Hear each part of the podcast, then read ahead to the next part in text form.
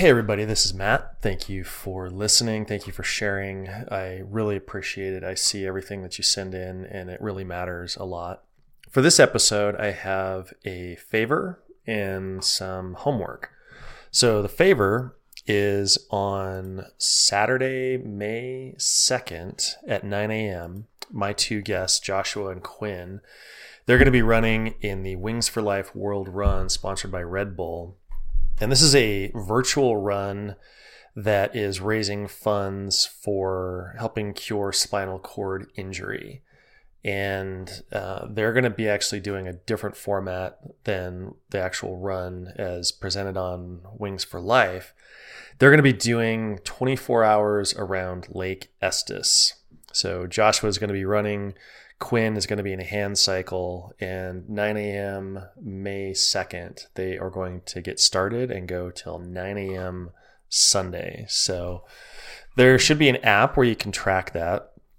And then the homework is that when I post this episode, there'll be links to articles about Joshua and Quinn that will give you some context as to why this event is so important to them, who they are uh, there's a couple of great articles on Outside Magazine and Patagonia's website that so well written and way better than anything I could describe. So I would send you there before you listen to this episode, just to have some context on these two amazing individuals. And if you feel so compelled to donate to Wings for Life, I know this is tough times for everybody, but uh, every dollar would help. So Thank you for listening and enjoy this episode with Joshua and Quinn.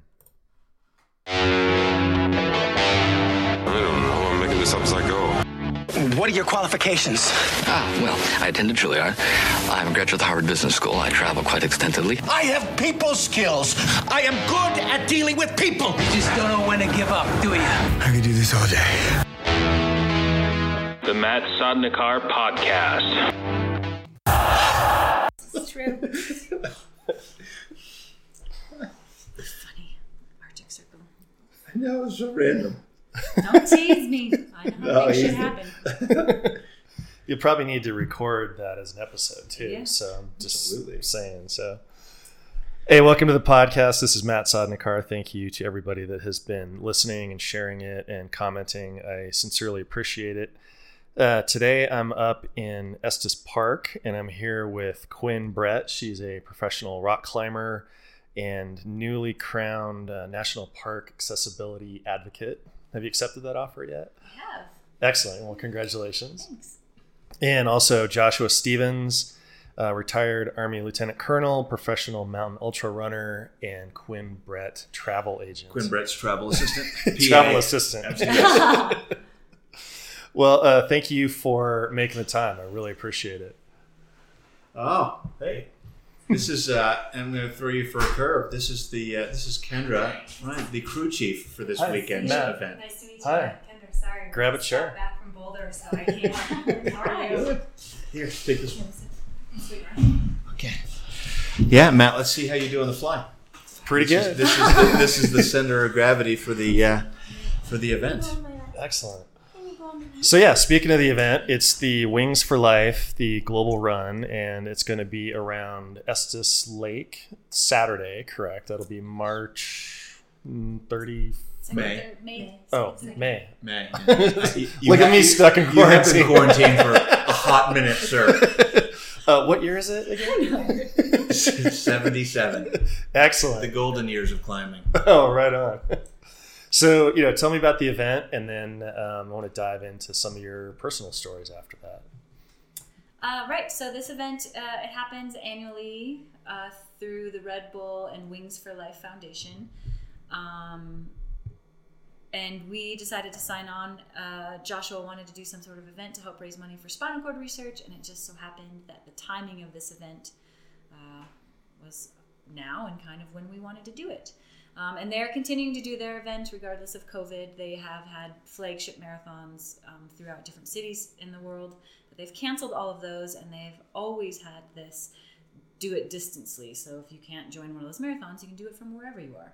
So with COVID times, it just made sense to just have everyone do it from wherever you are. So you can download this app um, the World Run app. It's a free app, um, and you can join the run. And their little slogan is "Running for those who can't." So 100% of the donations or money raised from this event go to um, spinal cord research. And right now, I think there are seven uh, research or clinical trials or something happening here in the US that they funded. Um, one is a big one in my researching and reading um, that I'm psyched on. It's been fast tracked. Um, yeah, and it's just moving. We're not going to find a cure for this thing. I'm not going to be running up Longs Peak again, probably. But if I can stand up at my kitchen counter and give belly to belly hugs or pee like a normal human rather than peeing myself, which I do almost every day, that would be neat to find some research for that. oh, 17. They're funded 17 ongoing projects right now in the US, and that's $12 million currently.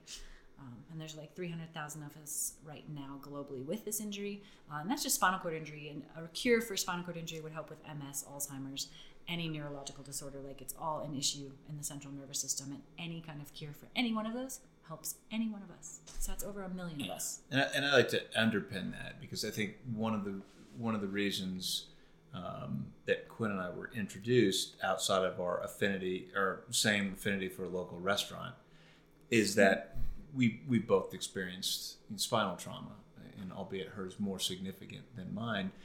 And it was Quinn that educated me, Matt, to, to something that is much more profound than I think people realize. Is that even as significant as her injury is, while she says she may not run up Longs Peak, I will continue to work at this until she gets to do that with me. And it's real. You know what what we can do, what the science can do and can achieve. This isn't just making somebody's quality of life better in their current existence. And laymen like me thought that was the case, even though I'd been through spinal treatment. I, if I'd met Quinn before, I would have just assumed that that's that's as good as it's going to get, and it's not. And I don't accept that it will be. And this is just the first step in what I hope will be future endeavors where we work together. I got lucky, and if it had gone one way or the other, I wouldn't be where I'm at right now. And it's not lost on me that someone as talented and as gifted as her uh, didn't have the same fortune that I did, and I owe it, you know, to Quinn to be like right, not only taking you know down her travel requirements to fly over the Arctic Ocean that just happened before we went live, but like to make sure that I use my voice and I use my ability to still run to to show people you can come back from this. I came back from something relatively minor compared to her. That doesn't mean we're not going to get her back to where she wants to be. And even if it doesn't happen in our lifetime, educating people to understand that Wings for Life is not about making someone's living conditions more comfortable. It's about getting her back into the backcountry the way she deserves to be. And I should say at this point that um, I hope everybody read the homework that I signed to them before the episode to read some very well written articles and context for these stories. But We'll let pass those on to Dr. Ryan. okay, she's she's done that work. great. But uh, yeah, you suffered um, spinal injuries in combat, and you suffered uh, a fall at Yosemite, and so we can talk about that as little or as much as we need to. But other people have written extensively about it very, very powerfully. And I would just ask the listeners to maybe hit pause if you can and go get up to speed on that. There's links to all that. But Yeah, absolutely. Yeah, that'll that'll get you caught up much more eloquently than I could describe it. But Sure. um, And we're forward focused. It's kind of what we we you know we Yeah. talk about in in, in Yeah. context. So yeah, I mean, there's plenty of stories about us out there. Right. And I just didn't want to go through the checklist and the quiz. and, you know, I've learned interviewing authors. It's like, well, tell me about your book. Well, no, asshole. You're supposed to read it and come up with a question about it. So good. I'm, you know, I'm forward focused on that as well. So We're like a band that's been around a long time. We're like if we were you two, I don't really want to play War again. Like, I want to play what's on the on the new album. Well, I watched the ZZ Top documentary about a month ago, and it was just one of those like, all right, it's like week three of the quarantine, and then it was entertaining to see what Right. these guys have done. But they stopped at their album in 1983, and that's when the the whole two hour thing kind of ended. Huh. And I was like, you guys have kept putting out albums. Yeah. Like, is this just like for the total fanboys? And Right. so this is not a fanboy interview for both of you. So that's that's good. Well, I mean, again, and I know, like, I, I can't speak for her, and I, I'm happy, you know, Matt, to, to talk to talk, you know, talk about it on a topical level. Like that's how we became friends. Sure. Like, and and there's there's I think information to be learned. I think the I haven't been as excited since I was in the same room with one of my best friends who's a sommelier and someone else who had a spinal cord injury where I discovered shit we could actually fix this stuff and like just again wings for life and this run um, is really exciting because I'm you know we're looking out the, the front the front view windshield right It's where we should be focused. right So what? Let's Quinn. Let's go back to you for a second. So what would have to happen for you to give a belly hug in your kitchen? Well, for me, so I have a T12 uh, spinal cord injury, um, which as it goes down your spinal cord, you gain more muscle function uh, wherever your injury level is. So if I had an L1 injury, one vertebrae lower, I might have some quadricep muscles in which I could just stand up, which would be huge. Like then I wouldn't be worried so stressfully about a pressure sore on my butt because I'm sitting on my butt all day, every day. Um, yeah, so just little things like that. Like essentially, the scientifically speaking, we need to do a lot. Like we need to get down to the glial scar and break it up, and our axons need to cross that scar. Like right now, with an injury, you have a giant bruise, and it's crazy that in our peripheral nervous system, when we have a bruise or a scab, it rushes and things heal it up. But with a spinal cord injury in the central nervous system, our bodies are like, no, it's toxic. We're not going to go heal that shit. So it just stays like this little smooshy spot in my spinal cord, probably the size of a dime but we just need the science to figure that out. And there's a few, I would say there's a few progressive things that are happening. There's something called the Nogo Trap, epidural stimulators, stem cells. We're not there yet, but there's a few things that are pretty close. And if you want to Google those things as well, you can see the epidural stimulators at work. Um, it's like an implant, a little remote control implanted in my spine, and it just spurs those axons to react a little bit more. And then my brain thinks a thing, and oh, my toe's wiggling and it doesn't look awesome like i'm going to be walking with a jerky motion but the ability to just stand up to go up and down stairs like those are huge in a daily life so yeah that's what i'm hoping for eventually small things Little things. little things Little things. yeah It's the little things that matter for sure. Yeah, I mean it's like it's it's not to place too much emphasis on what we're doing here because you don't you, you can't be self-centered about the, the magnitude of of this challenge, but finding something that I'm qualified to do, which is difficult, running around in circles, we're good. As long as no one asks me to read or write, we'll be all right. But like, if every time, because it this kind of just fell in, into place all at the same time. Like, great community leaders, and uh, you know, hopefully we can have Kendra kind of introduce herself and how she's on this team. But by just doing something small that's magnified exponentially because of these software platforms like this, you know, World Run app and and be, people be able to follow us because of 060, you know, creating a tracker. So you could be in Malaysia and watch my stupid icon go around and around circles. But if that makes you feel engaged and it makes you pull up the site and donate money, like the every one of these dollars, every any, any piece of currency that comes in is going to make it a reality and not just some kind of ethereal discussion happening on a campus somewhere. And that's to me the the true excitement about a tiny little town like Estes with with two people with you know a shared passion and uh, I generally think she likes me as a friend. I mean, I'm hoping, but like, yeah, like we like hanging out together. And this is, you know, um, the all these tiny little things she's talking about, all these little pieces of science that are captured. They need a unifying theme. They need funding. They need research. And in one day, these aren't going to be, you know, aren't going to be conversations that someone has to live with, you know, for the duration of their life.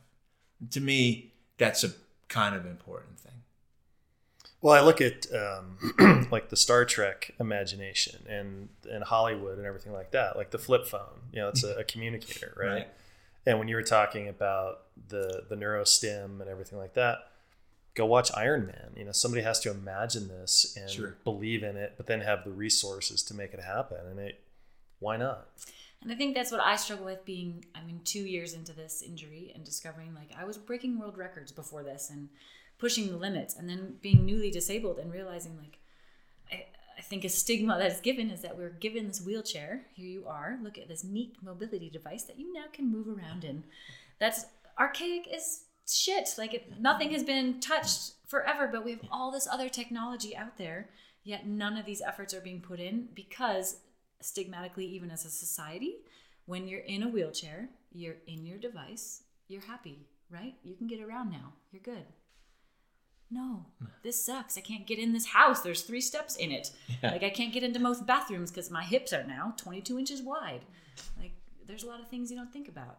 And we have all this technology out there. We can do better. That's brilliantly said. Yeah, I mean it's and this has been such a great education for me as well.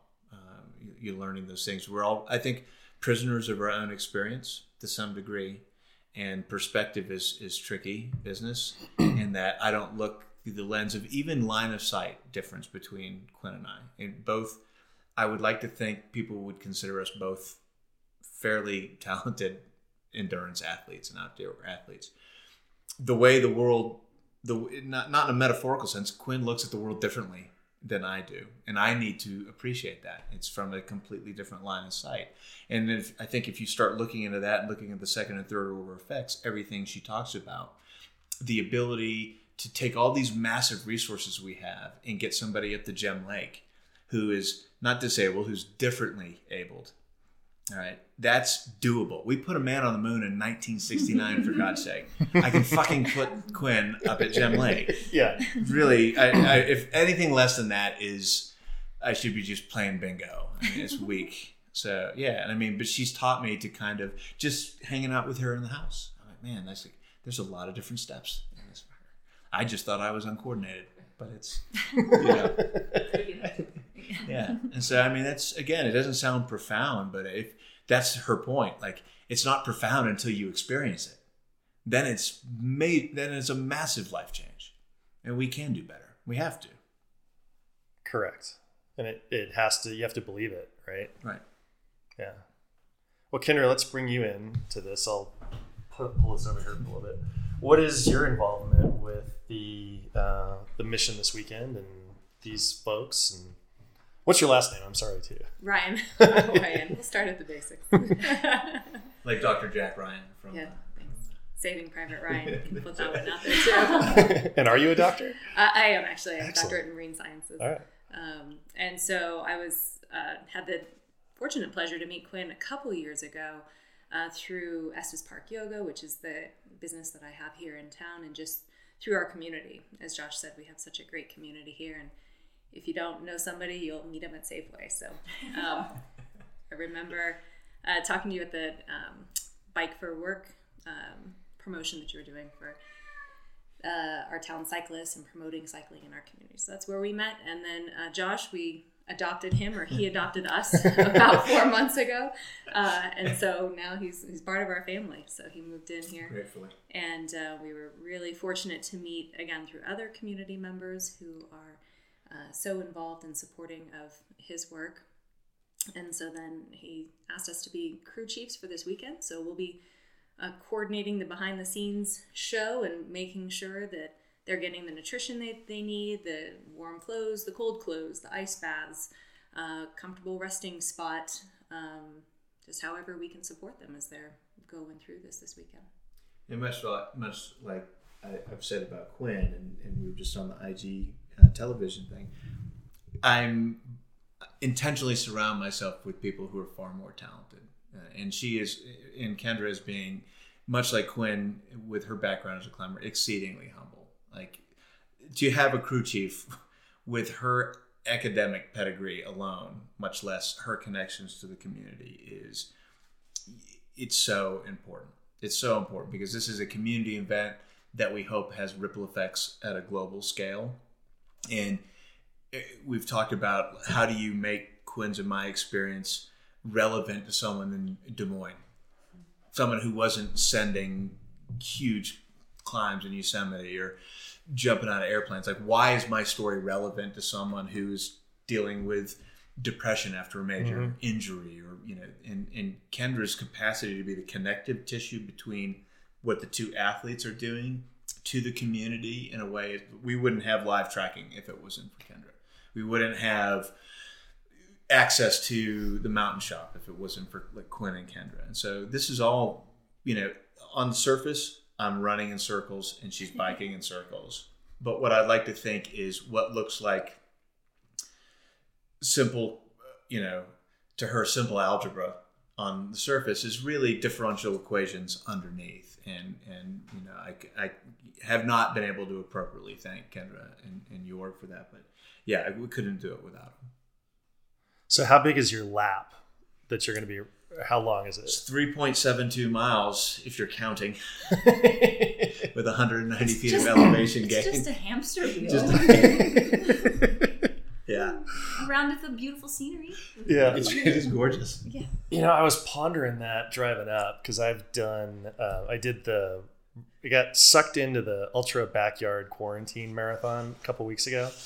And after having like a six pack on Sunday night and just, I think, getting to the bottom of a box of Cheez Its, I was like watching these guys run. And it's been, you know, 40 hours at that point. So the next morning I got Yeah. up and like, To do it. So I did uh, a five or a half a mile loop Yeah. starting at 8 a.m. and finishing at 8 p.m. every hour on the hour. Yeah. And so just getting out there and doing that. I, And I think it was my buddy Mike Wardian came in second. Play, he ran for 53, 53 hours. yeah, 200 some miles. Yeah. Right. Yeah. And I did that 12 times. And I got to know every blade of grass, every little street Right, sign. yeah. And I was like, this. So, and then I was trying to decide would it be better or worse mentally to do 24 hours of a small course or one big loop where there's a start and a finish and you know to just get you know into the running and the riding side of it what are your thoughts on that how do you approach that This is the, I've done several of these before. Um, I think what's going to be interesting is what I'm going to learn from Quinn, like hand cycling. This is, this course will be challenging. I, I can't imagine the most mentally challenging 24 hour event I did was on a treadmill down in Boulder. And that's a lot of time on a treadmill, especially at night when you're in this facility and the, the lighting from Pearl Street is shining back in. You're like looking at your face. I mean, there's a little, it's on a whole bunch of levels. That's like a lot of a lot of stuff. This is going to be interesting in that the benefit is it's a fairly large loop compared to what most 24 hour Mhm. events are. Um, but it's at 7,500 feet uh, elevation above sea level. Uh, we're you know going to have interesting conditions as you want to here in the high Rocky Mountains, and what doesn't look like something uh, you know initially is an issue, but 190 feet of elevation gain compounded exponentially over. Uh, you know, after 12 hours, that's I'm going to feel hell. After six hours, I'm going to feel every one of those climbs. And she's got to hand crank it with a bike So- because that gain, Matt, is all essentially compressed on one corner of the loop. And as a runner, it's concrete, so it's not like I'm on dirt. It's uh, uh, and I'm not. I mean, I know I look 23, but I'm not. And like I'm gonna feel like when you run, you're generating generally, you know, essentially uh, three to four times your body weight in energy, in energy return. So yeah, on a concrete path for 24 hours, um, that ice bath is gonna it's gonna feel pretty good. and what time do you start 9 a.m. on Saturday. Okay, Mountain nine- Standard Time. 9 a.m to 9 a.m okay It will not. She will not allow it to be one minute later than that. We'll ring the bell. wow what do you think from what you're doing? Um, I like that it is a longer, yeah, like we get a little bit mix of terrain. Like every side of the lake's different. Like this side's windy, that side's not.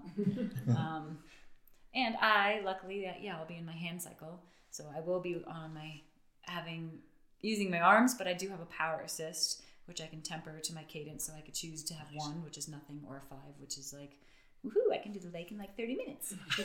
um, and I get to coast downhill. Where is this, bro? Yeah, Gets to pound it on the That's why I love bikes. I'm becoming more and more of a fan. And we'll see. For me, with spinal cord injury, I have a lot more like little outlier things. Like I have to pee a lot more often, and it's a fair deal for me to get out of my bike and somewhere to pee. Like I can't just squat behind a tree. Um, so I'll have to figure out those little nuances of how that's going to work for me. And we're gonna have rain. I mean, forty percent chance. Like, and that's in i- i- again, none of these things i- i- in and of themselves are insurmountable. I mean, like she gets tired of me talking about it. Like she's such a badass climber and trail runner. Like, and I like to think my former profession set conditions where I'm, I'm used to some discomfort, but it's like 24 hours just magnifies all of that. Like hitting a headwind, knowing where it's going to come every single time mm-hmm. begins to wear down on you emotionally. Like it's you know it doesn't look bad this weekend, but we've been out there at times when you get like a 30 mile an hour gust and you're like, for the love of God, for Christ's sake, seriously? I get another a mile and a half of this before I get any relief. And then it's every runner's nightmare. It feels like the headwind just follows you. You get around the other side, you're like, what? But yeah, we're going to have people around the marina. You know, it's going to be during the day. There's there are things that it's not just the physical exertion. I find like what I love about ultra running is it tests my capacity to deal with millions of nonlinear variables. I don't know when I'm going to get cranky. I really don't know when I'm going to get tired. I don't know when a foot feels like it's going to blow up. Or, and and Quinn is you know it's the same way. She didn't send big walls and stuff like because it was sport climbing at the local shop. I mean it's oh man, I didn't anticipate. I didn't anticipate it going like this. Let me do some problem solving, and that's I I want it to suck a little bit. And I know from having done this for a few years, it will not. Oh, you're gonna get your wish. it's not going to disappoint me. You know, at two in the morning, it's been raining for six hours. Yeah, it's going to be not going to be great. That was the hardest thing for me as a new cyclist was to uh, process the wind. Hmm. And I remember, I think the first year I had my road bike, that I was down in the drops and it was a headwind, and I just lost my shit. Like I was just grabbing the drops and just like, "Wah!" and then just had a moment, and I was like, all right, I went off the deep end there, Right. and then now I just had to embrace it and just go, look, I chose to be out here mm-hmm. and this is yeah, miserable, but just to, like you were saying, just kind of embrace the misery. Yeah. in the climbing world, they like to call that type two fun. Yeah, oh, we use that. We use that too Yeah. in the cycling world. yeah, yeah. And another, and you know, another piece of, and I'd, I'd love you to talk about it is Kendra's also a, a military officer, naval 05, and that was one of the ways that we became connected. And that's a great thing about the military is, you know, I started learning from when I was 18, and that. Um, no plan survives first contact. So I can sit down and, and I've already annoyed the shit out of them because when I'm tapering, I have nothing to do but write these novellas, these fucking emails that just go on and on and on because I have all this nervous energy. And as I'm going through it, it's cathartic and I'm like, I feel like I'm addressing things. But at the end of the day, I'm just going to hand her like a ball of shit. I mean, here you go, Kendra. Like, something's going to happen. A number of things are going to happen. And like, I couldn't have somebody more qualified to take care of me and Quinn. And somebody's like, ah, okay, well, we'll throw some freaking duct tape on that. And here's an orange, a nine volt battery, and a toothpick.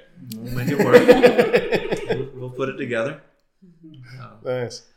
Well, yeah. Let's talk about like the uh, the nutrition plan um, for a second because I'm I'm fascinated by that because do the requirements change the longer a body's under stress? I mean, you're going to be feeding them different things, drinking different things as that goes on. Yeah, and I think Josh has a better um, scope on this, but from Shrimp cocktail the whole time. I know we're firing. Seafood and dairy. yeah, for the long distance ride. He's also running in diapers. What's, what's the scene in, uh, in Anchorman when Will Ferrell's in the he's a, The glass he's in case of he emotion. goes, Milk was a bad choice.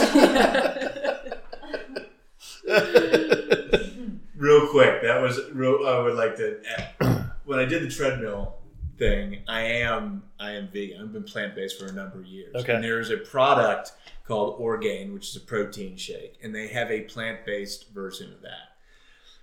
I'm going to say that in 2017 that was not purchased, and I was consuming dairy Orgain, and that is was a let's say my not most productive three hours following that. Yeah, so we like Kendra is like Quinn and I will essentially have all of our stuff, and and, and Quinn and I were just on the you know Instagram television uh, piece with with my sports dietitian in the UK, and a lot you know a lot of because Quinn's also her background as a, a, a trail runner is amazing, but basically we were like here Kendra again here is a kettle full of shit um, here's all the things we may or may not need, and then she will have to babysit us because what I may want at mile 15 will repulse me at mile 50. You know, just and I don't even know what your favorite favorite things are. I haven't decided yet. All right. Pop tarts. No. Oh. Changes at hour two from hour 15. Cheddar like popcorn, said. peanut butter. Then I brought up shrimp cocktail, and the game changed. Oysters.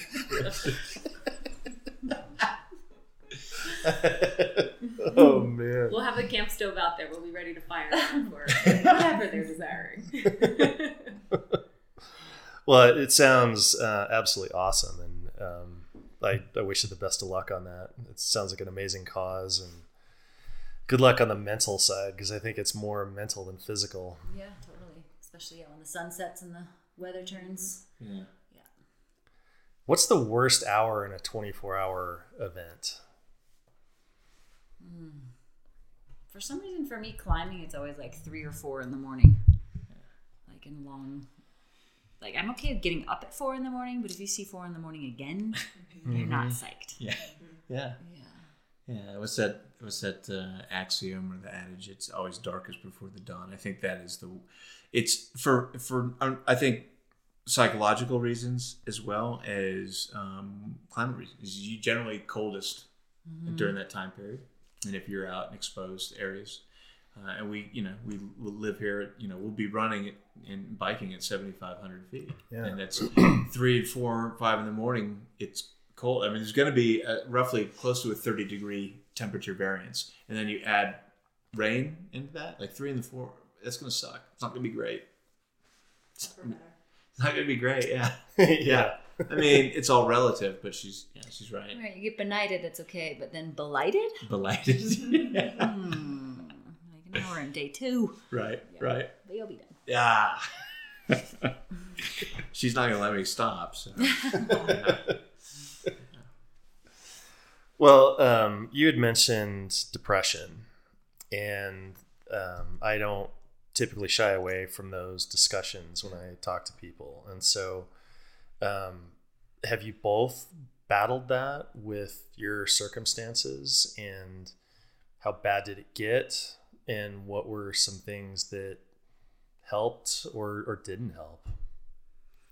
Um, for me, yes, with this injury, um, and I don't even know if I knew I was in it. I'm sure all my friends were like, "Yeah, she's a grumpy fool to be around." Well, yeah, I just had my whole life turned upside down, um, and definitely the first summer of this injury, living up here in Estes again, and knowing that I can't access the mountains the way that I used to so easily.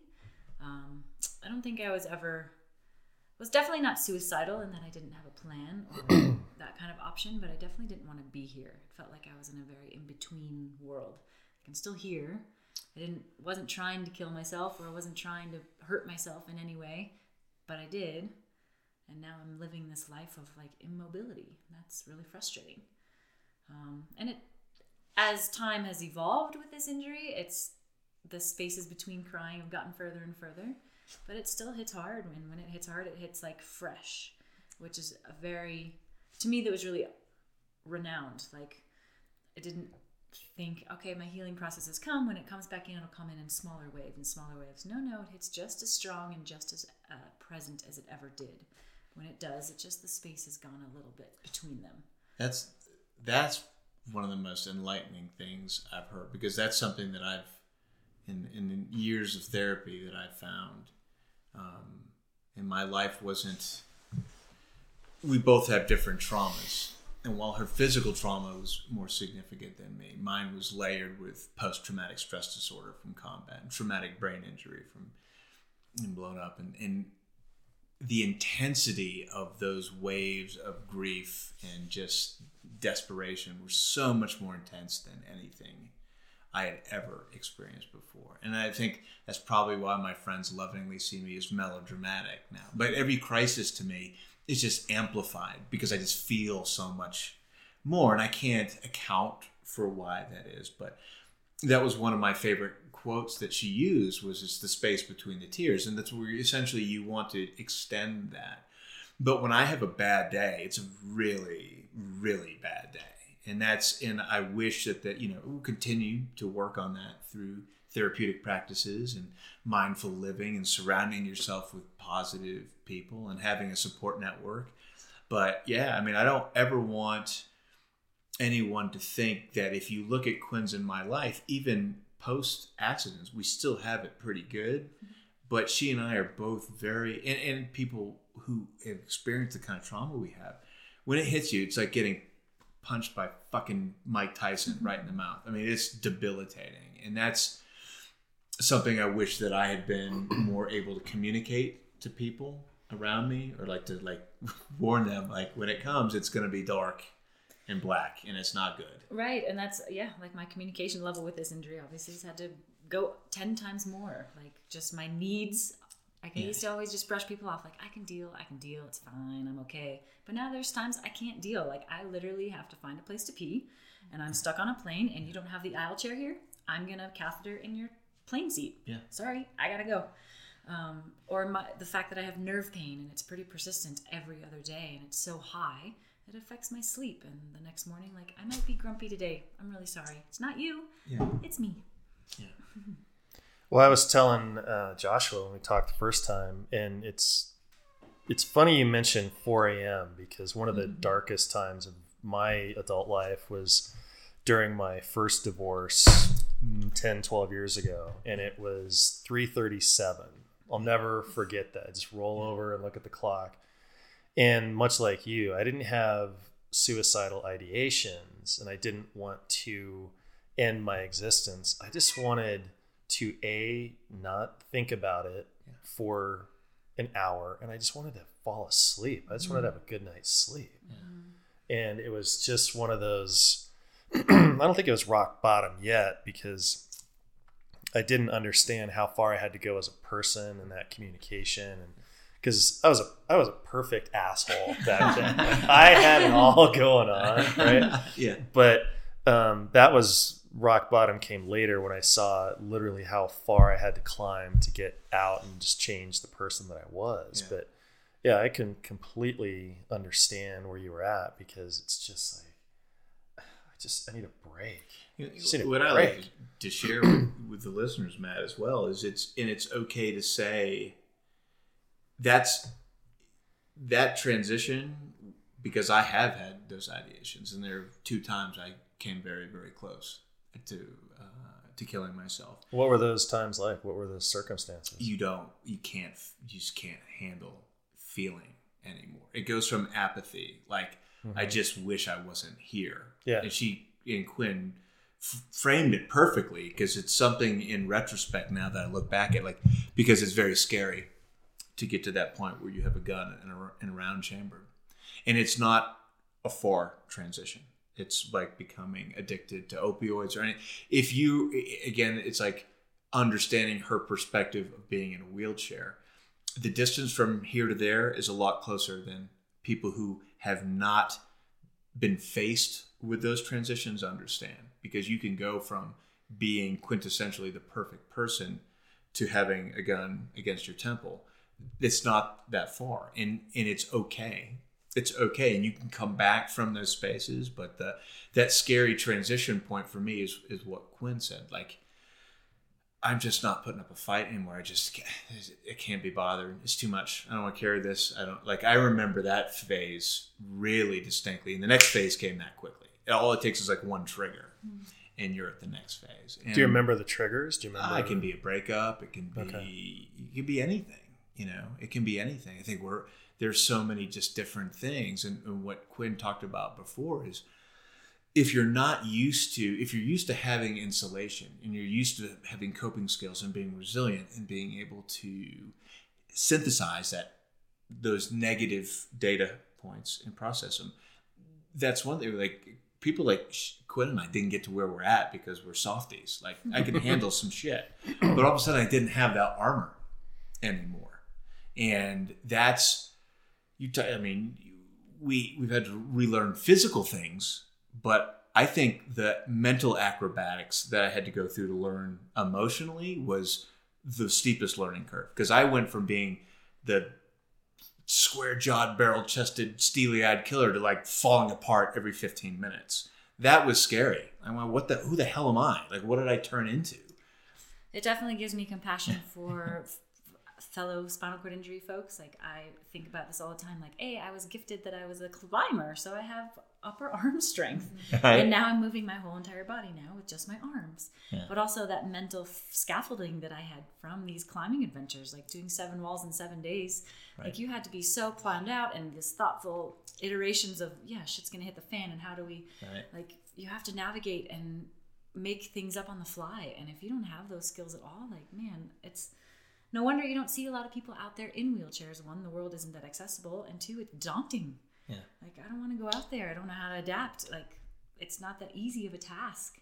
And even now in this COVID times, I'm finding myself like reverting to like fresh spinal cord injury times. Like I'm yes, I'm social distancing along with everybody else, but it feels even more like people are bitching out there. And I'm like, you don't even know. Life's gonna go back to normal for you. Like I'm just Right. never. I'm not gonna walk. Come on. Like yeah, it's been hard to listen to people, of close friends, complaining about like the small things and like appreciate like you're not at home with children right now like who aren't going to school or you're not mm-hmm. losing your small business. Like there's other perspectives to see. I, th- I think you can use this weekend as a metaphor for something that Quinn and, and I, I'll never speak for her, but I mean, there's just kind of like a a bond that I understand some of the way she feels in that when it's all about adaptation. So if if X is taken from me, then I need to come up with Y and Z to compensate for that. It's easy when you look at it from a physical perspective. Like Quinn can talk about the mechanics of accessibility, wheelchairs, and those things. I think something that would connect our experience to yours, Matt, or anybody else struggling, um, is the emotional piece. And for me, my wheelchair became I had to surround myself with the right people. So I became a mirror for better or for worse because of how raw and sensitive I was. And if I was in a relationship or around people or had family members who were kind of negatively oriented, Yeah. then I would manifest that behavior and it would be very, very bad for me. And so if you look at our team for this 24 hour event, it's she and I have surrounded ourselves with people who protect us. It's like being a quarterback and having mm-hmm. an offensive line that's world class. Like no one's going to let us get hit on the blind side. No one's going to let us become vulnerable and exposed. And and those are the things that again the physical piece is in your face. You see it.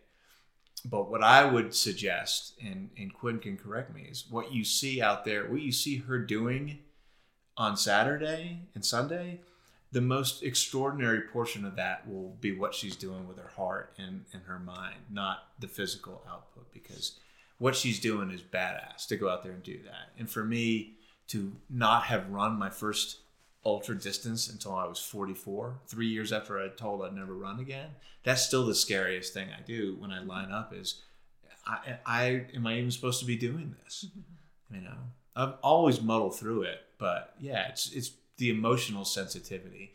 And so Kendra and Jorg and Sanam and Chandler and Andy, all these people that are around us, that's the that's the real secret to what's happening this weekend.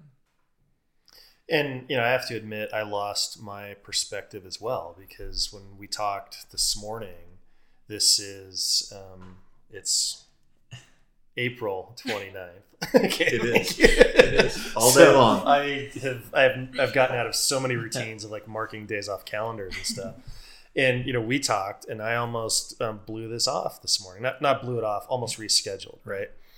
And I looked at it from a couple of different perspectives. One was the whole, you know, smart distancing, social distancing. I looked at it from my daughter being home. She's 17 and she's quarantined. Like, should I even be up here? Should I be doing this? And I, as I was driving up, I was thinking that six weeks ago, two months ago, this would have been a done deal with absolutely no um, no questions asked about getting up here and making this happen. This would have been 100% certain, Right. you know? And I had lost my perspective on what was happening and what I needed to do. Yeah. And you were direct, but not forceful. You just sort of laid out the facts. And I immediately snapped back into it. And I realized last night, too, I was talking to a friend of mine Yeah. that the the people that I am around, and I'm not, and I'm talking more about the stuff I'm consuming. Like I Yeah, listen yeah. to a lot of comedy podcasts, Yeah. and I've been binge watching stuff. I love it. but it's not my typical audio diet, and Yeah. not my typical of like books that challenge me, books Yeah. that increase my skill set. Yeah. And I realized, like in an instant, with your conversation this morning, it was like, I'm not feeding myself the right way, and it's affecting. And let's just take Sure. the COVID screen out of Yeah, all this. sure. But I was like, thank you for just reminding me. And I was driving up through here, and like the the the mountains. I'm a mountain guy. I've been in Colorado my Yeah. whole life, and It's amazing, looking right? at this like a blessing. Like not that I have to do this, that Yeah. I get to do this. Yeah.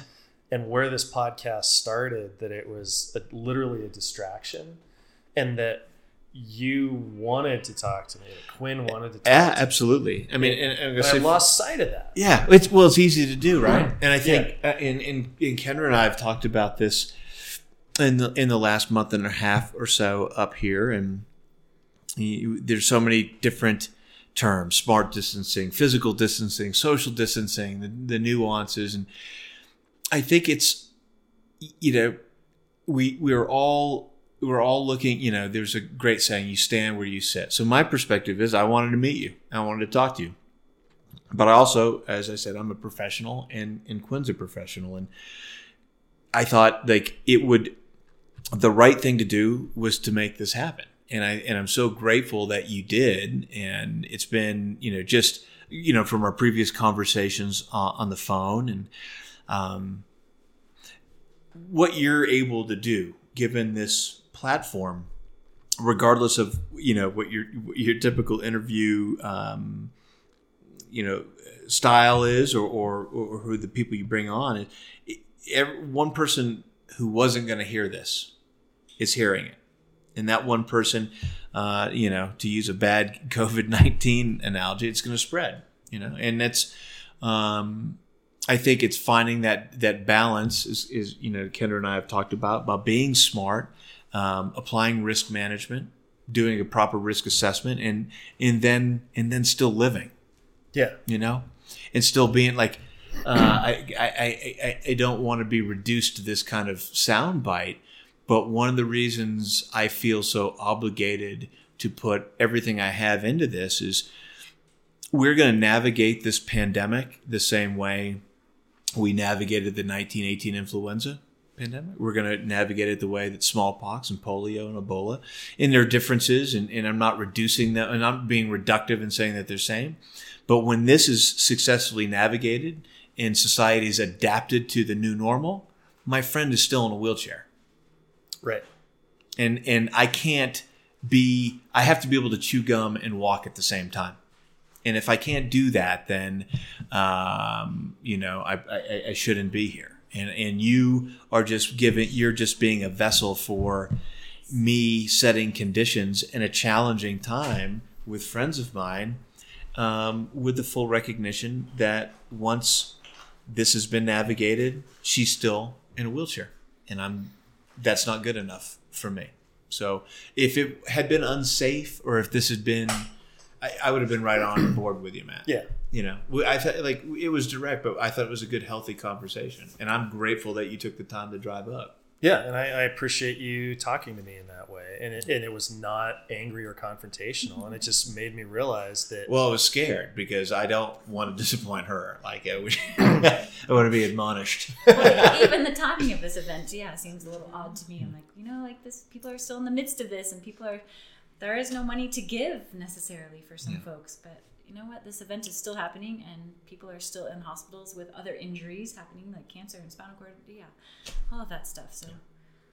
Yeah, and I just lost sight of my disciplines, and the the minute, the second you said the word professional, like that's what I've always wanted this to be, is mm-hmm. just as good as I can make it with my skills and my conversations and the people I talk to, and I realized that I got away from the mm-hmm. things that were helping me become professional. Like I would have confirmed with you last week, Yeah. typically. Well, I mean, like and I would have had the mic test set up last week and not Well, in a panic. Well, right? well, she and I were talking. Like, I was really from our phone conversations looking forward to talking to you. well, thank you. I mean, it's it's your your interview style is so uh, refreshing compared to some of you know the basic, very rote scripted things that Quinn and I do. And again, it sounds it sounds like we're not being grateful, but I I think, and I'd love Quinn's thoughts on this because we've been doing podcasts of around the same amount of time in terms of like post accident trauma type stuff Sure. is it for me as after maybe like the third or fourth one i'm like i just feel like this is i, I feel like we're doing an off broadway thing because i'm not qualified to be on broadway but i'm saying the same thing in the same kind of regimented structured way and that the the hosts are essentially going back and looking at previous podcasts and i would like and some of my friends, I tease them like, so I understand, Joshua, that uh, you like helping out your friends, and I'm like, literally, that's the same transition sentence that the last three jokers used. And when I talk to you, I'm like, this guy doesn't know anything about me, and that's delicious. I love it. Like he just was told to a friend, and I was like, so I'm going to say something that I didn't intend to say, and that's going to be the most valuable thing I share with someone who doesn't know me um, in Florida who happens to listen to that. And I think Quinn and I were just sitting out sunning ourselves like lizards when you came up, and we are like, "This is so fucking rad!" Like I don't like I don't know what he's gonna ask. Yeah. He's got a good he's got a good radio voice. Like I I mean, this is gonna be good. It's gonna be fun. She didn't even get a heads up. She texted me about like food earlier, and I'm like, "You need to come down. We're doing a podcast at three. no prep." Well, I think the the magic comes from just being in the moment, and I've told people, and I've had people ask me that are they're like, "Well, what's your what's your end result of this podcast?" And I say, to enjoy the hour with you. Right. And if I do that, then hopefully somebody will like that because I've made, man, I think this is going to be maybe 90 episodes at this point. So I've made 90 true friends. Like I could call these hmm. people, I have all their phone numbers, go, hey, you want to go get a cup of coffee? And rad. they would they would do that. And so for me, that's the reward. Yeah. And anything after that is is a side benefit, and it's just it comes from being legitimate and real and in the moment. So I didn't know what the hell we were going to talk about. I mean, I wanted to get the word out for the race, Yeah. for the event, but other than that, Yeah, I mean, I, I, mean that that's the uh, Kendra. I think this this may be more or less important that I than I think. I think when Quinn and I first, this wasn't like a linear plan. Like when we first talked about it, there had been wine involved. Possibly. Possibly. One. That's where we lost count. At uh, at uh, put, At a, least put a plug one. in for Bird At and Jim, one. the uh, Bird and Jim, and, and our local sommelier John Whitmer. Like I think I had I had initially envisioned it being out at Lily Lake, which is part of Rocky Mm-hmm. Mountain National Park, but it's easily accessible off of Seven. But it's it's not anywhere near as structured and accessible as Lake Estes. So you know, after a couple glasses of wine, we're like, well, it's gonna be great. and this was months before the the current you know um, COVID issue, and then all my races started getting canceled. It's, And like it sounds like wow, oh, straight white dude who gets to run professionally. How, how do you do it? I don't know. Like your races are getting canceled. Boo hoo. But my one of my coaches is like, hey man, um, do so, you you're like you've been known to do these things for nonprofits. Like use your skills He's looking for the same thing. He's like, use all these months of training. And I went back to a conversation that that Quinn and I had had, and, and I was like, that's what you know. We definitely got to do it. And then we taught common sense. Like Lake Estes makes sense on so many more levels, logistically and administratively.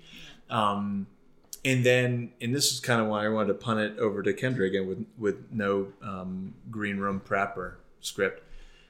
I think the community needs something like this because everyone is head down, you know, No, wearing just masks. Facebook yelling at each other. Yeah, right? Oh, it's so sad. Yeah.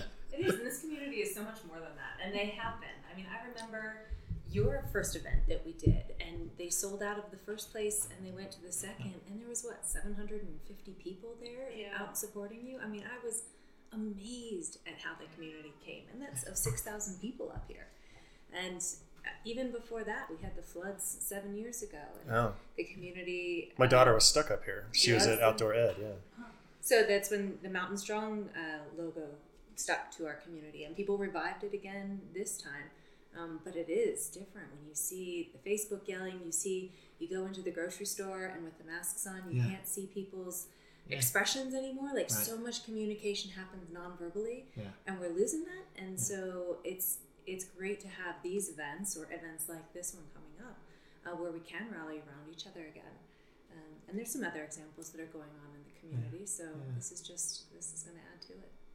I think it was just a kind of byproduct of uh, s- you know circumstances that we couldn't have possibly anticipated. But um, you know, Kendra, Kendra, and I see each other quite a bit. It's all of that stuff is difficult to convey uh, in this in this medium, like without again without seeing people's pantomimes and, and face expressions. And then for these two who've been in this community for years. Um, to see distancing occur beyond what I would say just physical distancing, but almost emotional and spiritual distancing. It's, And you talked about when you arrived up here today. Like, what are we doing? Like, yes, we're all at home, and maybe we have more time than we used to, but we're still not really communicating Right. nearly as much with anyone. Like, I've done a few Zoom with some friends, but not really. Or you reach out a text and you don't get a response. Or Yeah. like, what are we doing besides festering? And then we all have to go back into this society with one another, and we're going to be pissed because we've only been doing what we want to been doing for yeah. a month at a time. It's going to be awkward, and our tempers are short. Like you drive up here, people are driving, zooming around. Like, what are you? Yeah. Take a deep breath. It's going to be okay. Yes, back to adapt, Yeah. adapting. Well, I think that's the in in in Kendra and I have talked about this. I think the the bill. I'll use a I'll use a comparison to you know the global war on terror and uh, the you know the wars in Iraq and Afghanistan. I could have told you this in the early 2000s that the bill, the dinner bill, was going to come around now with mental health issues. The fact that in the last 10 years you've had more veterans commit suicide, 60,000 in a decade, than you had in the 20 years of the Vietnam conflict, roughly 54,000. I think the focus has been so much at the five meter target on COVID that people are worried about viral contamination and physical illness. I think the true bill is going to be um, the byproducts of um, mental illness, depression, anxiety, um, all the things that we've talked about and just from different angles. But the reconnection of society is going to be disjointed. It's going to be angular and oblique. Uh, and I think that what we're seeing is the manifestation of that in social media communications and those kind of things. I think we're not truly going to understand the COVID 19 pandemic's impact on society uh, for another five or 10 years. I, think that I'm just looking at the psychological um, long term impacts of combat and what trauma, and really doesn't matter what the genesis is. Our community, like every other community, is experiencing significant emotional trauma right now. And we will navigate the physical illness piece. We've done it as a as a human as humans for a long time, but I think we're still largely inept.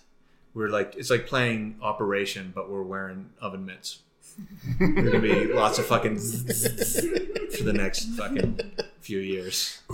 Yeah, I think you're right. The physical side of the illness is easier to treat, and it's the emotional side of the isolation. And somebody posted on Reddit, just you know, be aware of people in domestic violence mm-hmm. situations. Where else do you go if you don't, if you can't go Yeah. anywhere? I'd already heard anecdotally, even in our community, from someone who works on that response side, that the numbers are way elevated, and and we're no different than any other community right now. Yeah. you everyone's on top of each other right now.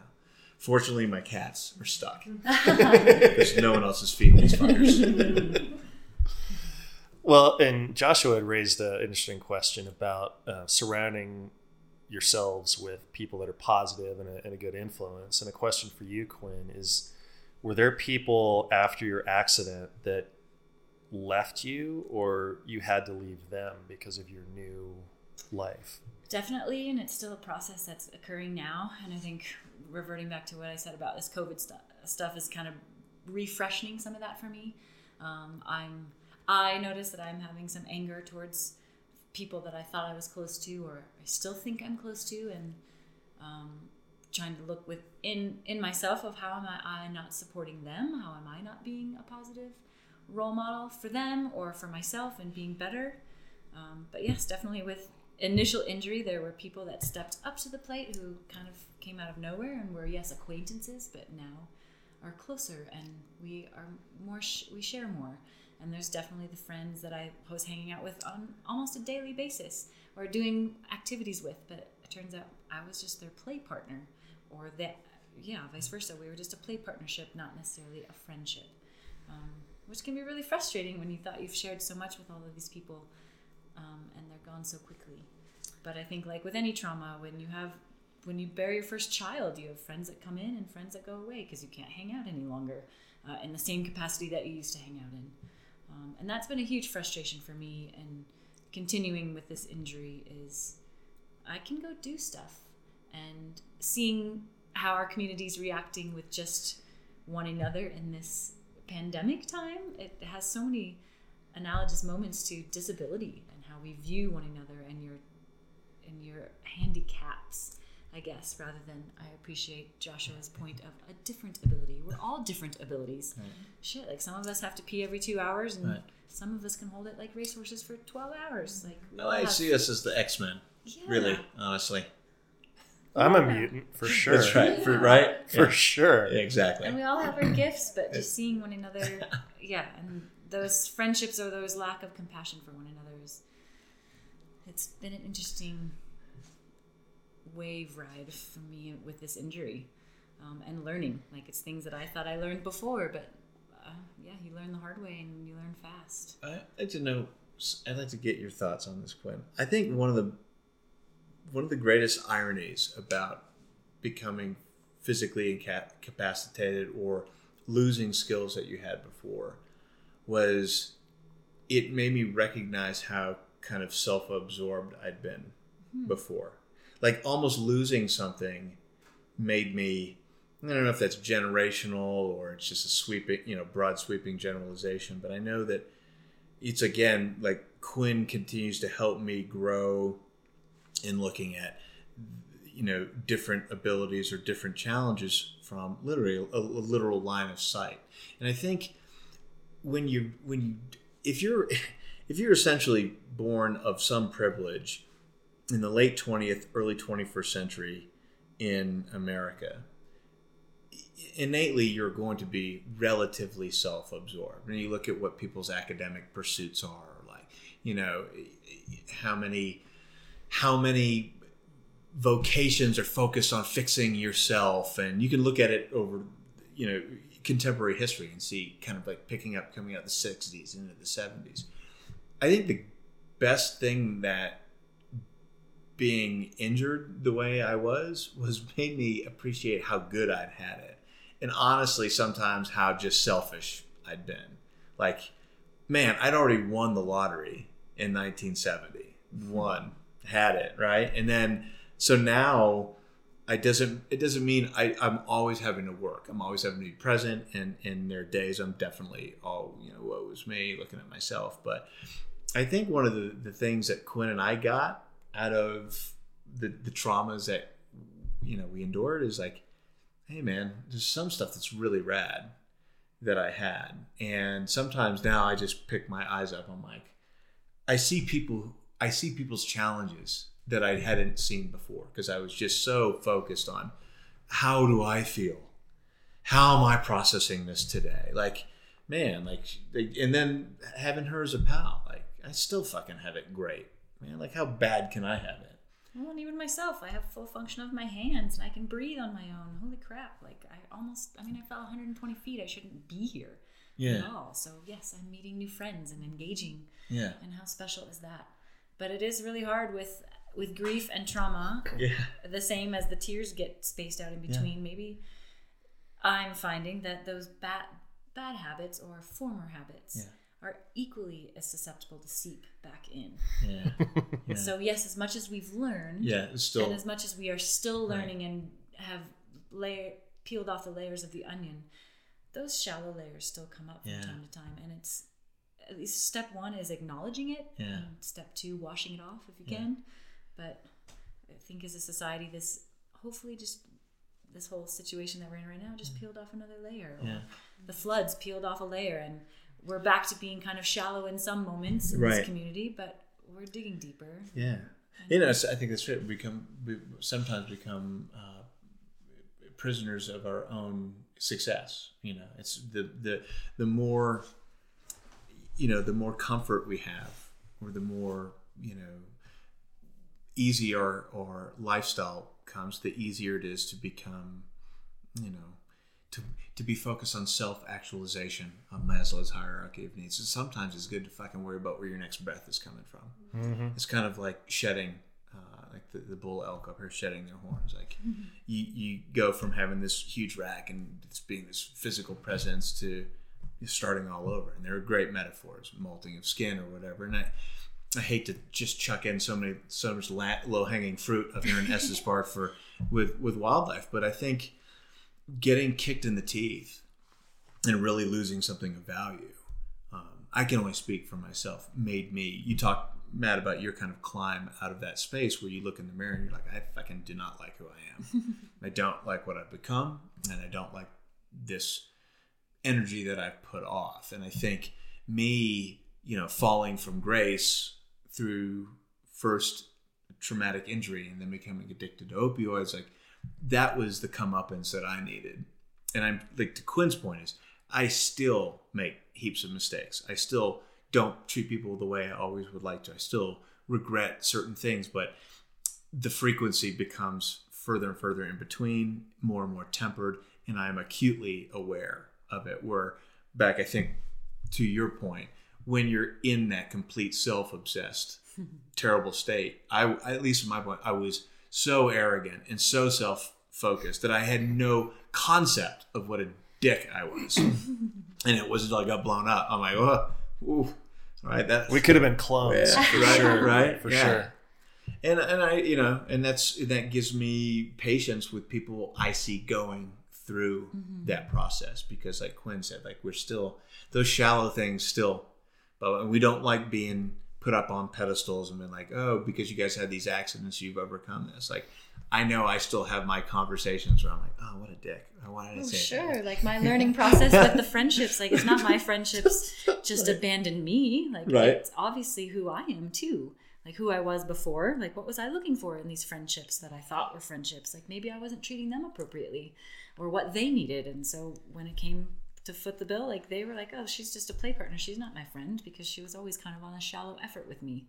Um, so definitely having to look really Mm. inward at like how am I treating people and how yeah relationships work two ways. And I'm- gonna I'm gonna utilize that to do a name drop of the biggest person we can in Estes for someone who's actually really a friend and a good dude.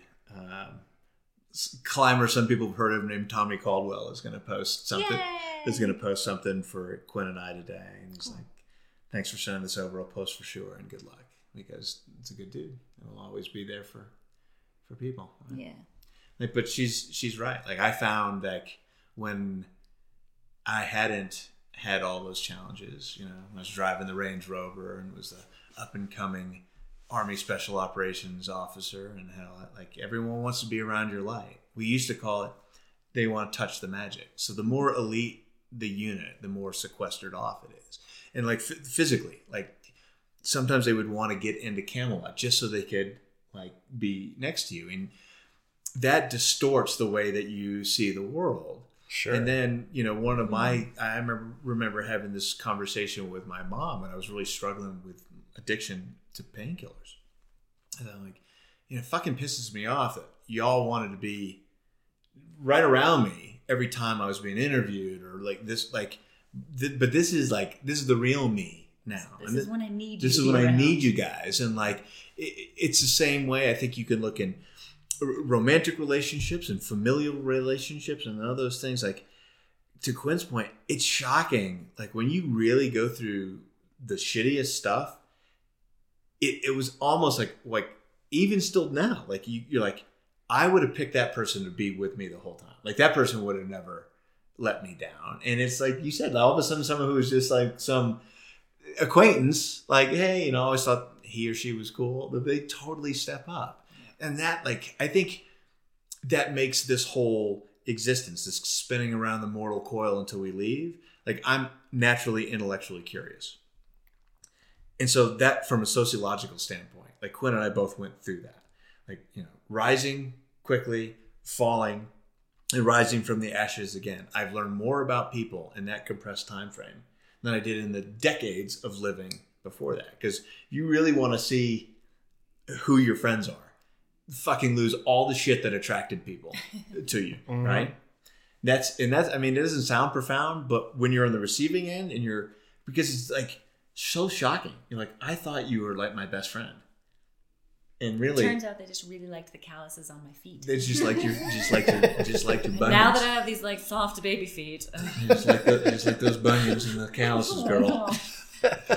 yeah. No, but I mean that's like it- it's I- you know I don't wish that on anybody, but it's an education that I wouldn't trade for anything. You know, it's like it's it was the most painful experience, like to reach out to somebody who I thought was really close colleague, and you're just like toxic. There, go. No, you're actually.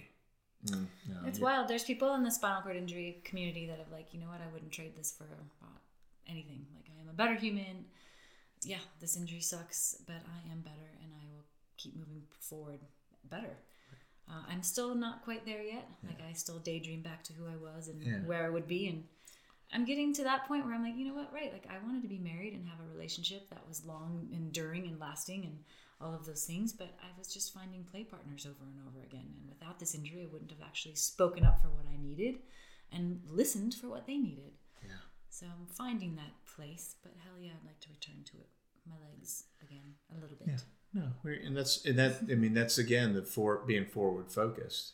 Um, and I don't know what your feelings are on on this. It's the trap that I had to get out of was the time machine thing. Like I- I would obsess about what if I just this one decision, mm-hmm. and like for her, even it's even though it happened to her on El Cap and it happened to me in the back of a gun truck in Iraq, the differences between me not being in a chair and her being in a chair, literally centimeters. And those kind of things will keep you up all night. What if I had what if I had been number one guy through the door? Or what if our gun truck hadn't been second in order of movement? And it is the most dangerous space that you mm. can get into because the reason that like almost like a broken record I talk about Matt this is forward focus is one of my biggest triggers for depression was living at the end of January 2005 and living there forever and Well, not ruined- only that, you not only do you have these what ifs, but you're spinning these narratives over and over and over again, and they confound in each other. right So now you've said, well, what if I was this? But then now you are this person, and Right. then, then it spins out even over here, and it just keeps like spiraling down into this.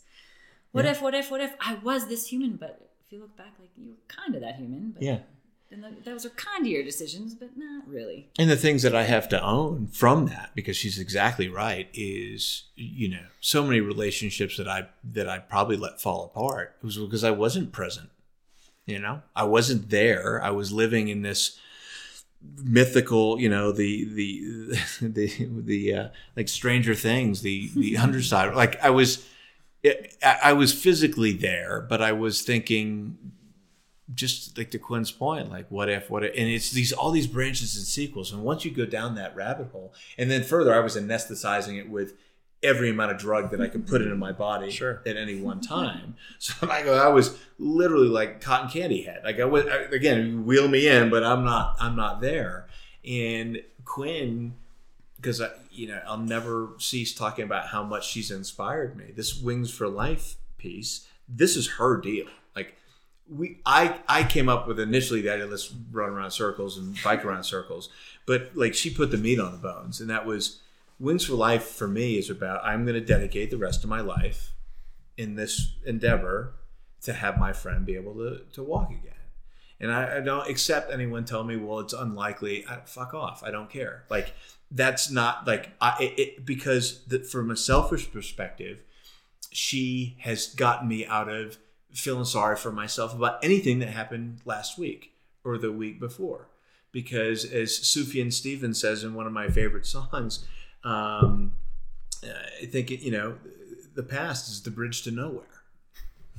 you know, and, and, and it doesn't matter. Even if something I did yesterday, like I can't, like Quinn has got me laser focused on tomorrow and given me tools to be a better person tomorrow. But I'm not, I can't exist in 2005 or 2011. I can't, it's, then I'm wasting whatever gift, whatever limited gift I have. And that's all her. I mean, that's been her. Well, I'm happy you brought that up because one of the articles about you, talked um, about the the process of the accident, right? And the, the you were tired, the climbing, and all that stuff. And you talk about your position in the the gun seat, right? And I know I've talked about this a ton on the podcast, but I'll be brief. But I went through like a, a fear journey. So I read the science of fear that led me to stoicism that led me to uh, Deep Survival by Laurence Gonzales. And he did this analysis of accidents of who lived and who died. So, like people getting stranded in the ocean and people getting um, like planes that crash in the mountains, right? And you have a, very distinct sequence that you're processing over and over for both of your events. And what have you found effective that has taken you towards accepting it because I, I replay things all the time right and i just go man if i had done this or hadn't done that and i haven't had the the penalties for failure that both of you have had but still it was un- unpleasant is Yeah. the the Yeah. Biggest word that i would use with that but working towards looking forward instead of back what have you found effective on changing that vision I mean, it's still it's still a work in progress for me. Um, I still lay in bed and and try to break down the scenario of that day or that particular last five minutes of rock climbing. Um, again, less and less.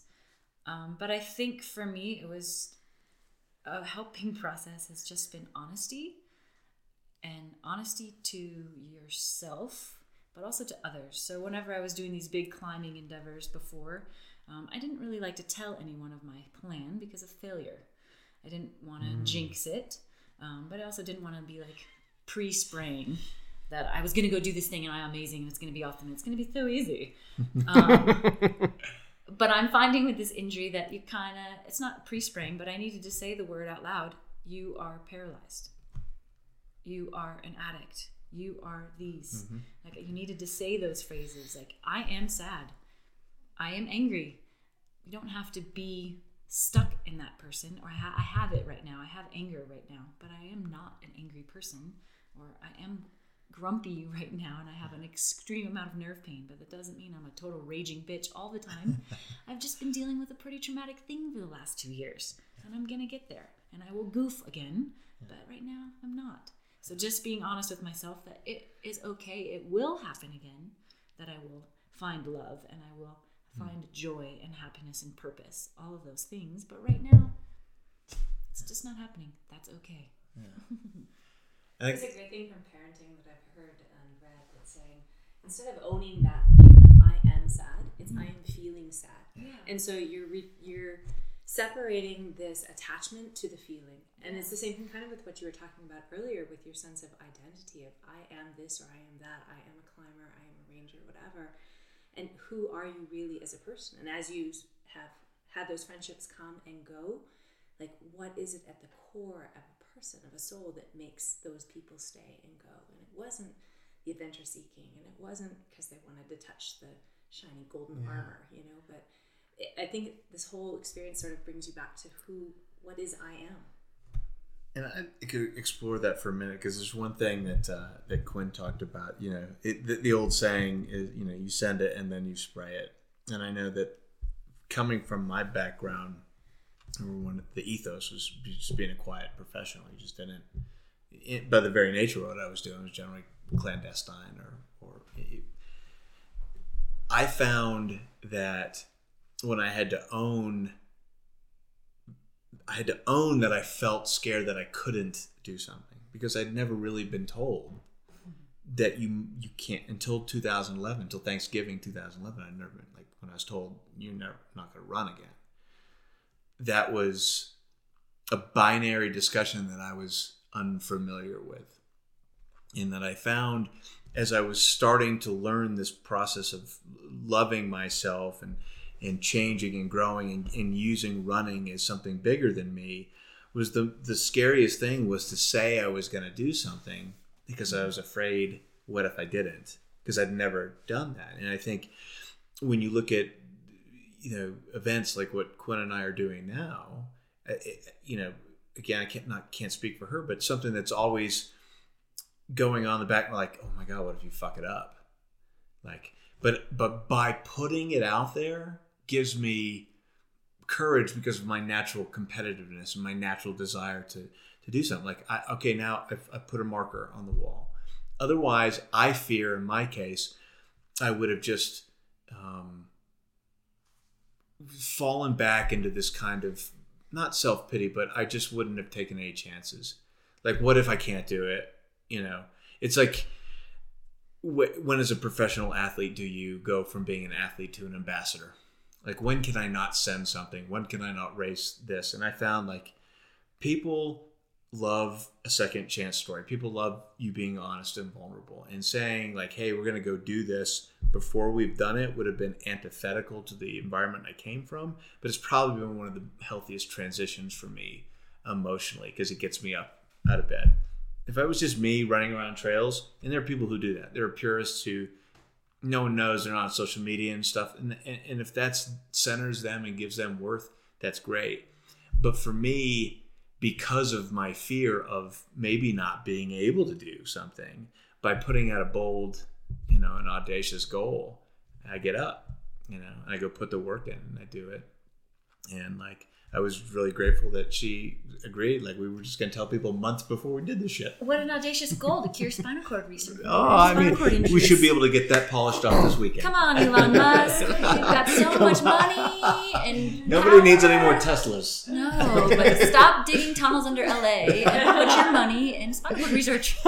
Yeah. But, I mean, do you Just a little bit. Did you find that to be transition for you? Because I mean, you were doing, yeah. I mean, you came from that climber ethos, which is like, you don't talk about it generally until you do it. Yeah, you don't talk about it, but But we're not doing those things for this personal achievements as much anymore as for something bigger, right? Right. Yeah. Yeah. And same, like I have to talk about like how my day is gonna go, or how like before I come over, like, hey, how many steps do you have? Can Yeah, I yeah. get in? Like you have to just make have to make more plans and be less Yeah. off the seat of the handle now. Yeah. But that's okay. It's, Yeah. It shouldn't be an embarrassment or No, it's good. yeah. Well, more people get. I guarantee you, we'll do more good running and biking around a flicking a freaking lake for 24 hours because we've manifested it in the way that we have. Than if Quinn and I just went out and did it one day and then posted something on social media, it'd be like, uh, like cool, Great. Super, well, well done, guys. Yeah, there, there's self promotion and then there's cause and um, mission promotion, and I think our job very is to, different things. Our job is to enlist every possible resource, human, financial, material, like whatever it is, and you can't do that by still playing the the way that we came up the too cool for school business. It does like that's cool if you're sending something the first time and you want to go do it, and again, or running setting an FKT. And you are just doing it for your own personal Right. endeavor, but Exactly. yeah, there's millions out there with this kind of injury, and Yeah, and, it- talk out loud about it. right. It's not gonna like make us feel like more important than we are, but it's that's a conscious decision that she and I were faced with, and our own development out of injuries into what we're capable or differently able to do now. Is I had to make peace with the fact that I worked in organization that very few people even knew of, much less knew that I was in for years. And I had to change the paradigm because it was so uncomfortable. The first time I actually signed a contract to be a runner, like the first time I was like, oh, I'm, I'm fucking legit at this. I was sitting down with one of the marketing people after we signed the contract, and she's probably in her mid 20s. And so at this point, I'm like 45. And she's like, all right, so what's your what's your social media presence? And I literally responded with, well, I, I signed up on Facebook six months ago. And she looked up at me. And she goes, "That's fucking adorable. My grandmother's on Facebook." like, and I was like, "Well, I, you know, I got to tell people what to do." And now I've gotten to a point where, like, I've gotten past the purest point of it. And Quinn and I were just talking about this before you guys even got here. I'm like, I'm like, I'm so sick and tired of like being. It's like being Eddie Vedder at Pearl Jam in the early '90s. Like, I'm so sick of being famous. Like, I'm like, oh my god, I gotta take a picture and put it up. You're gonna pay me to do that? What a pretentious dick! Like, if that's what, if that's the vehicle that I I have, if that's the the bill for me getting people to notice what we're doing, that is a small damn bill to pay. Yeah. And but what's weird is in our world, it's a weird. It's not linear. Like you you deal with a lot. You struggle with a lot of different emotions and stuff getting that. And like I'm really proud of where we're at right now.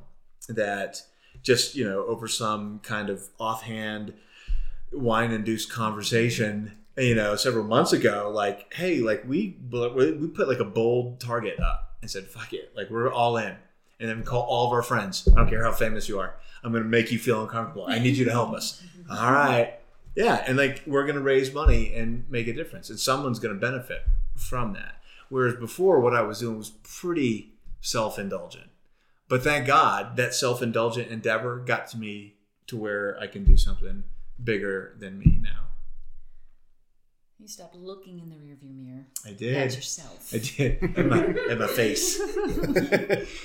this handsome hot mess.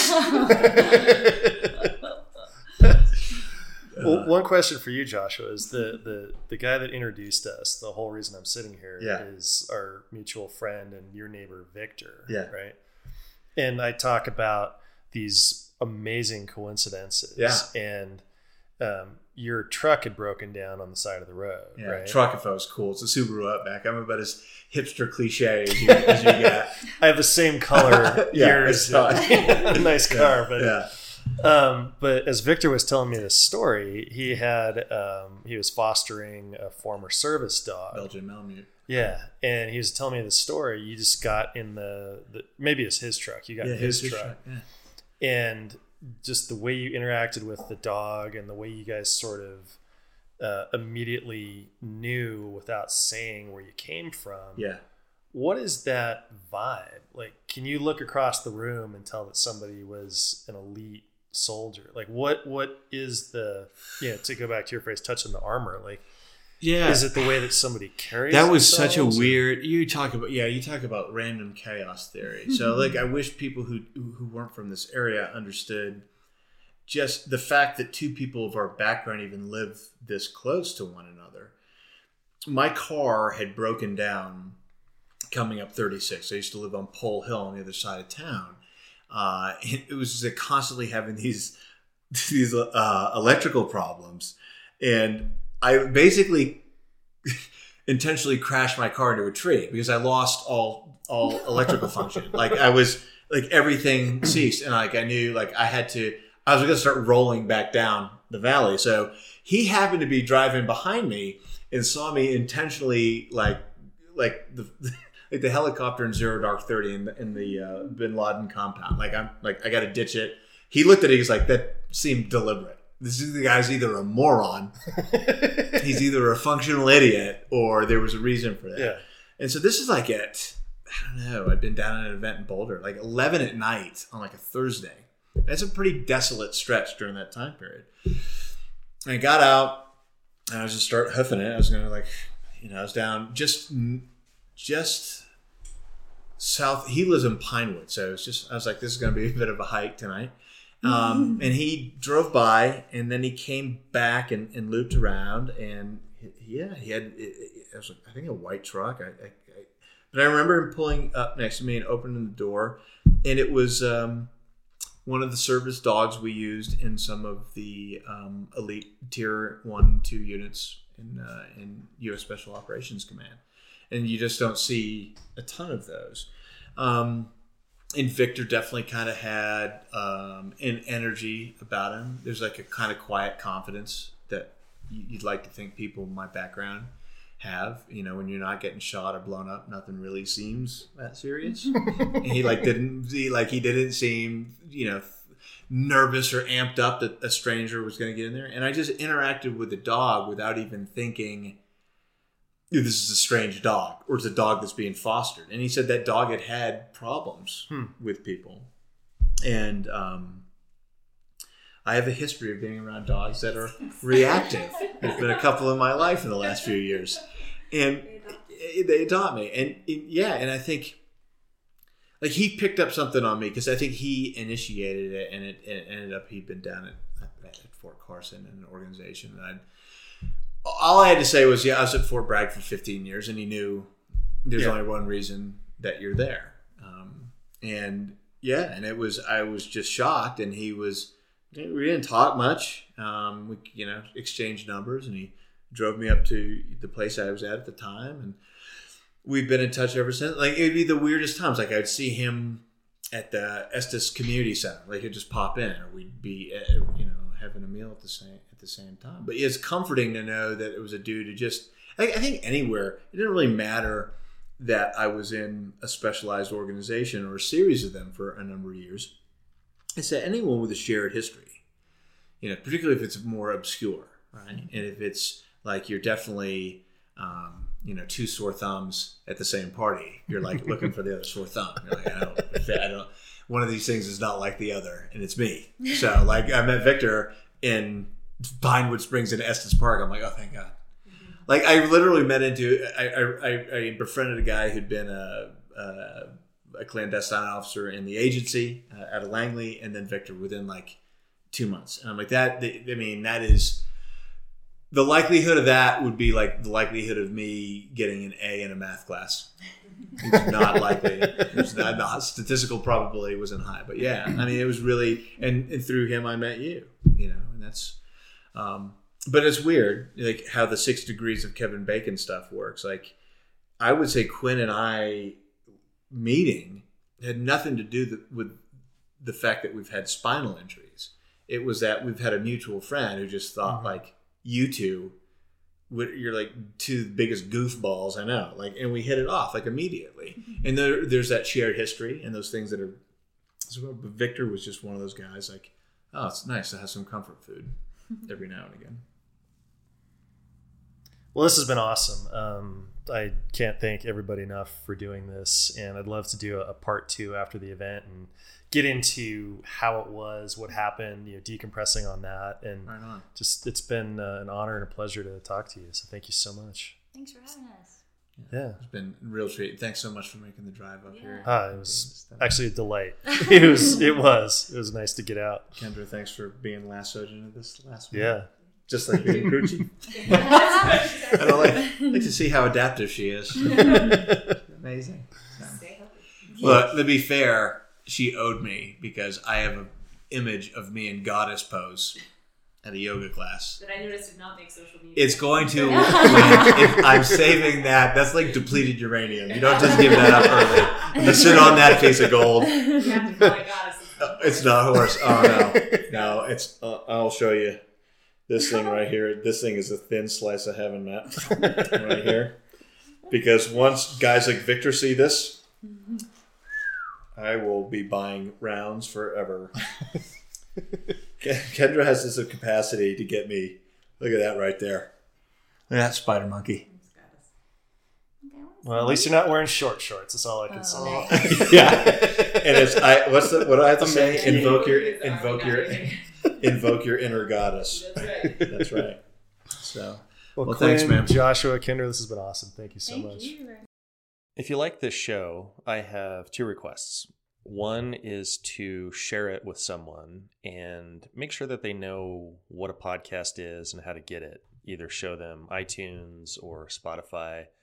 And the second request is let me know if there's somebody that you would like to be interviewed in your personal circle.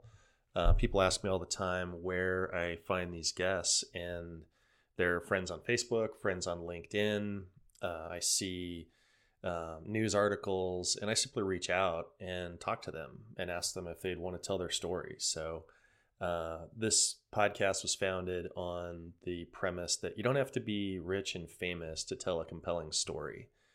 And if there's somebody in your world that uh, you think would be a great interview, I guarantee you they would be. And just shoot me a note at podcast at thewarmfront.com and let's hook it up. Thanks. So it's springtime in the Rockies, and that means that in Colorado it can be 80 or it can be 40 and snowing.